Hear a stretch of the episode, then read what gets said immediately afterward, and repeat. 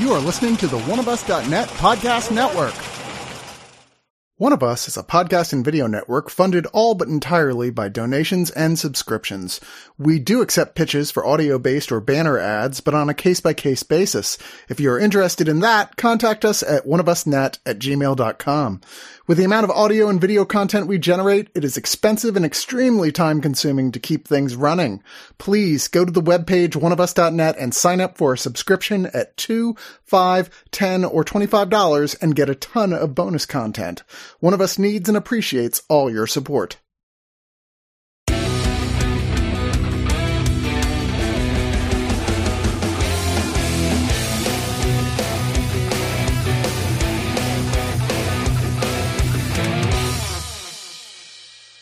He shall never know I love him, and that not because he's handsome, but because he's more myself than I am. Whatever our souls are made out of, his and mine are the same. Oh, hello there. This is Bradley Martin. I was just, uh, you know, catching up on some classical literature. You may have heard of uh, Wuthering Heights by Emily Bronte. If you haven't, me and some lovely people are going to review a movie called Emily, which is about Emily Bronte and not necessarily how she came to write Wuthering Heights, but how her adolescence, her relationship with friends and family shaped her poetic words into one of the most timeless stories of romance and I would even say macabre of all time. Probably more so the latter. With me to talk about this, someone who I believe who's actually read Wuthering Heights. Melina is with us. I have read it, and uh, yeah, um, I still can't believe Lars von Trier has not adapted it. Yeah, right. Well, someone who knows who Lars von Trier, who who that is, is with us as well. Uh, Frank is with us. I know who Lars von Trier is. Yeah, that's uh, that's a fact. But uh, I'm more of a uh, I'm more of a Jane Eyre guy. And of course, someone who I believe recommended this movie to us. I could be wrong. I just remember seeing Rose jump on Emily. I'd be like, well, we got to all jump on Emily and review this film, guys. Rose is with us. Hi, I'm glad to know I'm such a trendsetter. and after watching this movie, I'm like, who didn't jump on Emily? right? yeah. No, I just like I, I saw Rose by like Rose by herself, and then I, I actually caught the trailer for this. Um, it was attached to uh, we, my boyfriend and I went to a, a brunch screening of Bridesmaids. Nice. At the um at, Alamo Drafthouse, and of course, because you know demographics are what they are, they go went ahead and attached the Emily trailer at the beginning of this at the beginning of that movie, and I was like, oh yeah, I, w- I would watch that, and then lo and behold, I was like, oh, I'll jump on that with Rose and Melina and Bradley. Hey. You know, these people. Now we have Emma Mackey playing Emily Bronte, and she's about to go off to school with her sister Charlotte. But Charlotte lets her know maybe get a little bit of an attitude adjustment, maybe mellow out, because you know what they call you in town? The strange one. And this apparently in, in those times, which was what, like 1812, 1827, something like that? 1840s, It yeah. wasn't a compliment. Yeah, a solid burn back then. So, Good afternoon. yes. It was it was a tar and feathering in the day. Indeed. So she has to decide whether to adjust her attitude or kind of listen to her other sibling. Her other sibling, her brother. Uh, he had a fun name. I wrote it down. Branwell. Branwell. Branwell, her brother. He's like, no, don't mellow out. They'll drown your voice. And this is a performance by Fionn Whitehead. So he says, don't, don't let them chain and tie up your beautiful, dark, but magnificent voice, Emily. Do opium with me and be free. So she's between a rock and a hard place. And the film, I think, does a pretty good job at getting her to realize that the person she wants to be is going to be a person of her own making. Now, she also has the um, William Weightman in her life, that's played by Oliver Jackson Cohen. I forget what his job is. He's like a parish or some sort of. curate, I think Yeah. they said. A curate. It's like a, Thank a you. priest, but not really. Yeah, assistant I had to, to look a it up. pastor. Yeah, I think he's like uh, it, it's almost like a junior. It's almost like a junior pharmacist. Like it's not like. Right. Well, he works for her dad, so he's kind of involved with the family. And one day he reads some of her dark and evil poetry, and it gives him a shame boner. But instead of closing him off, closing himself off from her completely, he wants to kind of get to know her better, maybe save her soul, or maybe allow his own soul to have a bit of that apple of Eve, as they would call it in his profession and things play out how they play out. How did y'all think about this? I suppose biopic, this speculative fiction, this very nice, lovely tale of Emily. What would you would you all think? it, took a while for me to uh, to to really dive into this.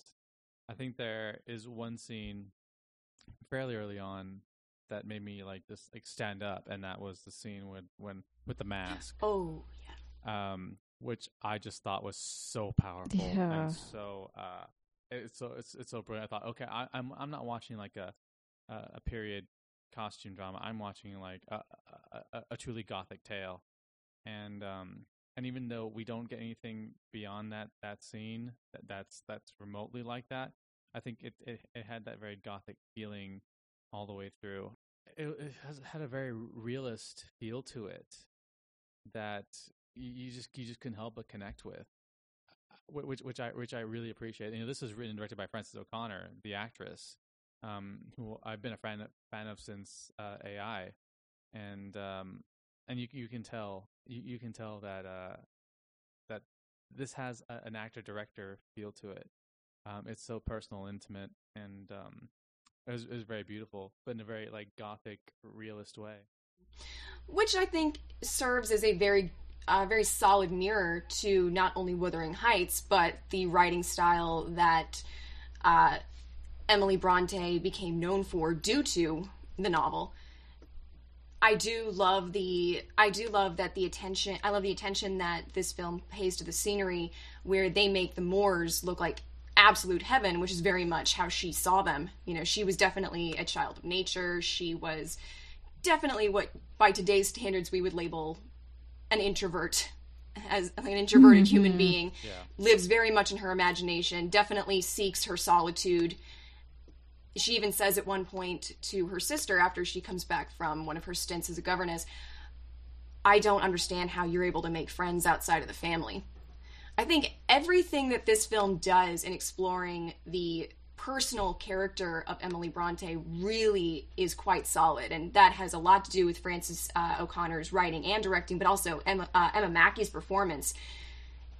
I would say though that everything else, especially from the romance through the third act, is kind of made me start losing interest. Really? See, I only gained interest more and more. Um, I just uh, I- I was pulled into I was pulled into the romance, and I, and I'm not I'm not someone I'll, I'll cry at the drop of a hat. In listen, I cry in Poltergeist. Okay, like I, I, I nothing ro- in terms of romance ever makes me shed shed a tear. I shed a tear.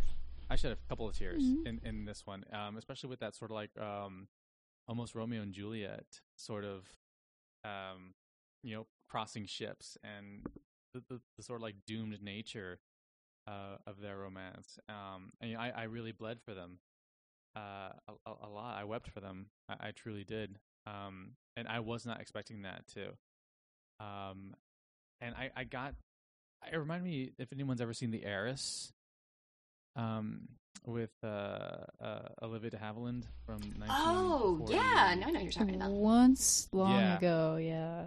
Yeah, but it had that when, when the romance turns, so much of the camera is placed in his face, um, with his regret and his sort of like remorse and, and longing, and uh, and her actions toward him. Uh, yeah, I, I, w- I was transfixed uh, by the camera movements and by the character um, actions during that entire time. Yeah, no, I I, I I don't get this much into love stories, um, emotionally. Uh, but but I was. I mean, I, it was it was undeniable for me. Like I, I I was I was there the whole time. I was weeping. For Okay. of. Now, Rose, did you feel the love between? I really did. Well, their their first kind of little moment together in in the what was that the the old barn or whatever the the thing they kept coming back to to boink in. uh, I I thought that was really well done. Like I that that made me kind of prick up my ears and started to pay a little bit more attention. And I thought the chemistry between the two was really good. Um, and that lovely montage showing them just repeatedly going at it, but then also being both of them being happier in their day to day lives than they had been previously. practicing French during it Uh at the same time. um, the only thing that kind of that kind of threw me for a loop was when it, it dissolved and it, it goes bad. Um, I thought that happened just a, maybe a little bit too quickly, but Yeah. by that point the movie was had been going on for almost its entire two hour runtime, and I guess they had to you know wrap things up. yeah, something's got to happen. I did think the wrap up was very qu- abrupt. Right. Like the whole wrap up was very abrupt. Oh. I know that people in those times didn't live that long, but one day we're we're seeing her being like, "I've decided to finish my book," and then the next scene she's like, "Here it is, all done." Yeah.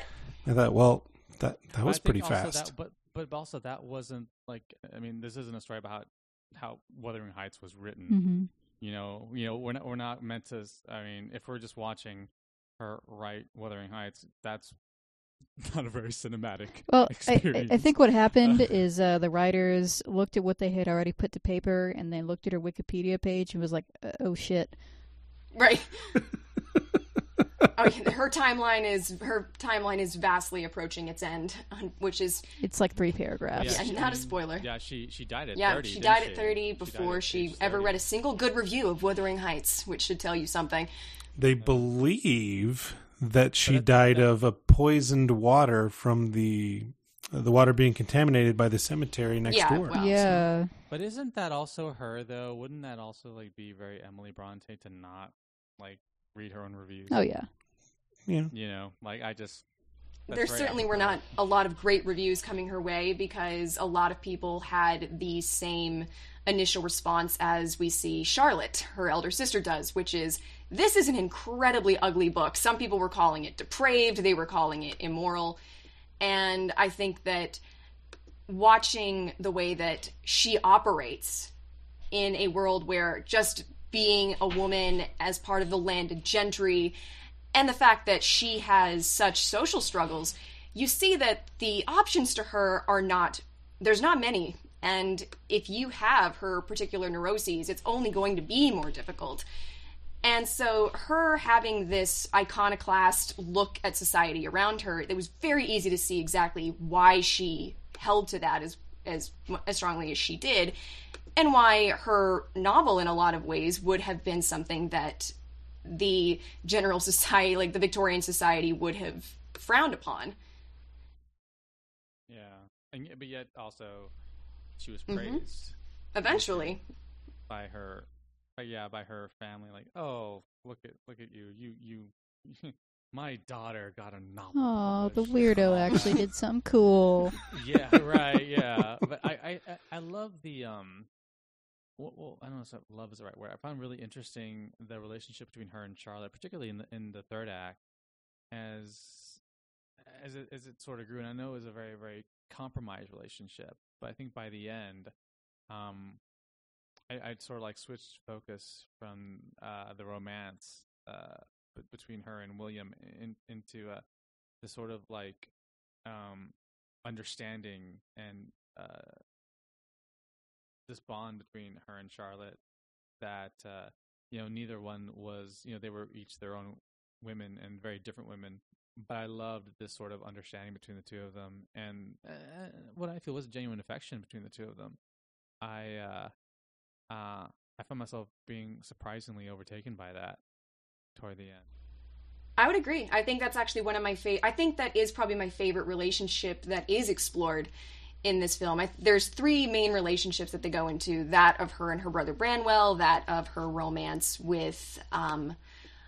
um, what's his Also face, her the brother. hot priest, um, and then well, yeah, William. romance, uh, yeah, William, right? romance question it's mark perhaps uh, and that of her and her sister charlotte and i think that yeah ironically of all of them the one that gets the least the least amount of screen time but i think is the best really explored of them is the sisterly relationship i actually saw one review that said that just flat out cast uh, charlotte as the villain of the film and i really couldn't agree i thought that they were smart in how complex they played that. Charlotte is definitely the elder sister. She is bound by different sensibilities and responsibilities than her younger sister.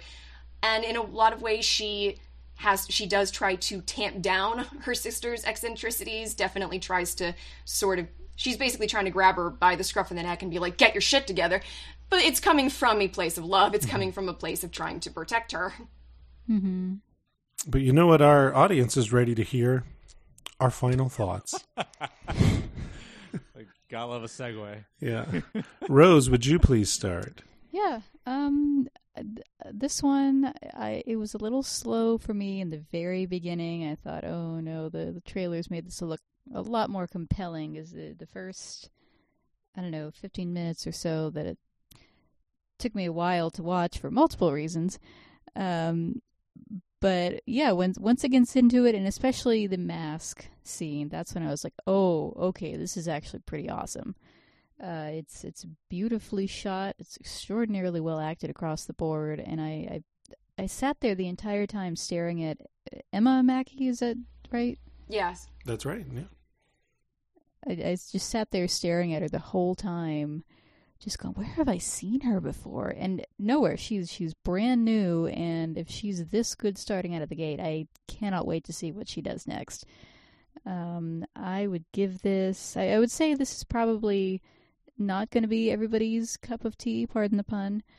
Um, but if you like this kind of movie, you're definitely going to love this one. This is one of the better ones of this kind of thing that I've seen in a while, and I am going to give it eight out of ten uh, French lessons in the old barn. En Ooh, français. saucy. yeah. Frank, your final thoughts, please. This is not an easy role to take on and to pull off, to carry and sustain all the way through, and she did. Um, it, it was no, it, it was fantastic. She was fantastic. Oliver Dustin Cohen was fantastic. Fionn Whitehead um, was likewise really great. I the performances across the board are spectacular. I love the way this was shot. You know, period pieces. They can. This could have been like shot like Bridgerton or something, and um, it, it's shot in a very realistic, very gothic way. It's got the um, very interesting camera moves. That that shaky cam, but not that annoying shaky cam, which kind of can get to you after a while. Yeah, no Paul Greengrass Um, cam. It's Yeah. no, no, no, Paul, no Paul Greengrass. No, uh, none of that nonsense. Thank God.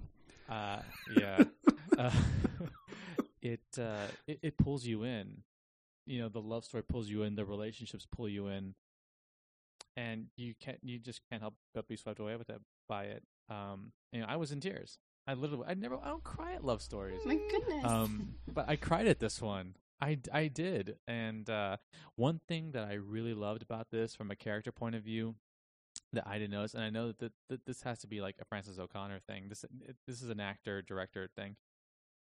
Every every time someone looked at Emily, they weren't really looking at her because when we see her, when the camera sees her, she's got a look on she's got a look on her face that's usually not what uh, the rest of the room has. If that makes if that makes any sense. So Mhm. when, when like for example when when everyone's cheering her for how well how for her for her success of being published, she's got this look of uh, of despair and uncertainty, and nobody sees that. Nobody really sees her, and that's it plays that way every single scene for the most part, except with her and William. I think William um, was one of the few people who actually did see her, like literally see her. And I loved, I loved what Frances O'Connor did when whenever she put the camera on on Emily. Um, that's something that I was very very struck by. So um, I gotta give this nine out of ten hugs you give somebody uh, through sheets that are hanging in the wind that smell like lavender because um, that's such a sad and poetic and beautiful way to say goodbye to somebody. Mhm. You know, and um, I just I was just so taken by that. I, I, sorry, there's no stick. I really thought that was such a beautiful scene.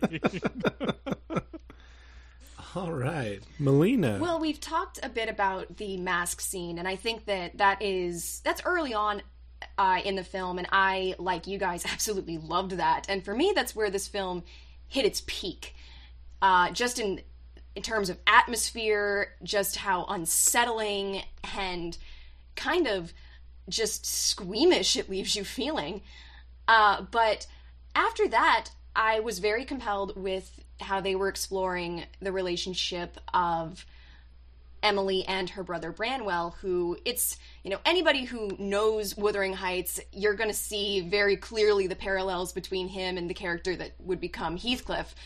Um, but I thought that the problems, the problem presented itself for me in that I was so interested in that. It feels like the movie just kind of ends up dropping that because it's like, oh, that's right, we forgot, we have to put the romance in here. And the romance, I think, despite the undeniable physical chemistry between Emma Mackey and uh, Oliver Jackson Cohen, there was never a point where I even I never felt like the romance built itself in a way that was organic at all, and that that un, that that uh, montage that we've talked about, which is undeniably very very sexy, I kind of feel like that's all there was to this romance. You know, every conversation that they have is either kind of intermingled between the two of them, you know, going full at it, like Rose was saying, to where you can't even hear them. It's just implied that they're speaking to each other. And then I, I was like, I feel like in order for this romance to really get me, I feel like I need more than just that. You know, I need more scenes of the two of them talking because it's established early on. Her problem, really, Emily, is that she does not know how to interact with people outside of her family. She is, you know, she is almost debilitatingly shy. So the idea that this romance would come into her life and it was as inspirational to her and it was so as significant to her as it was, I was like, I really need to believe why this guy is able to break through her barriers unlike everyone else. And I feel like it never did that. And it ends in such a way that we've talked about where it feels like it just kind of tapers off and then it's just the movie kind of counting down until it has to get to its end. Um, but I will say, yeah, Emma Mackey, who I saw for the first time in Sex Education, and she was fantastic there, is great here. And yeah, I'm really excited to see what she does next. She is she just won the BAFTA Rising Star Award, and she absolutely deserves to be or deserve to win. She's fantastic. And Frances O'Connor for her directorial debut, I think it is a very polished work. So I'm gonna give this I'm gonna give this seven out of ten walks on the moor. I thought this was very sexy between Emma Mackey and her co-star there, uh, Oliver Jackson Cohen. Did I feel the? Did you have a couple? Whoa! Yeah, yeah, I did. I did. Deep, transcending love that would last throughout time, like Tristan and Isolde. No, not at all. When during during the scene where you were probably weeping, I was checking my watch. Um, Oh, Jesus. this film did such a good job at kind of making me feel like a fraud because I know how Emily's life turns out because I know basic literary authors and what you should know about them uh, at book clubs. Like I can stroll into a book club and say, "Oh, Heathcliff and Catherine, though the pain of their story hurts me so." The mark of that scar will stay with me and beat. You know true romance now, Bradley, for you know their story. And someone will say, "Oh, you read Worthington Heights?" And I, I have to admit, no, no, I haven't. Wuthering, Uh, Wuther- yeah, Wither, Wuthering. Wuthering Heights. What's it Wuthering- called? I don't know it. You. I Worthington. Heights. I haven't read it. Bridgerton I'm Heights. clearly a fraud. And and this this book's calling me out on that, you know, and this film is calling me out like you're a fraud. You just want to sound smart at a book club. How despicable of you. But that mask scene, the, mask scene, I will say that had me with tissues as well. because I also kind of grew up in a family when pain happened, you didn't feel that pain. Mm-hmm. You didn't share that pain, and you certainly didn't process it with your siblings. You said, God is good, and then moved on with your life. So that was a very powerful scene for me to see. On that alone, I absolutely recommend everybody watch this, and I'm going to give it a 7.5 out of 10. Whose dead face is this? Now, how do you pronounce that again? What Wuthering Heights? Wuthering. Yeah. Weathering. No, that's weathering. This is wuthering. You gotta say it with that. Bradley, I'm not You doing gotta this say it with with that you. Northern English brogue, like you're from Liverpool. Yeah, Yeah, stupid. Wuthering Heights.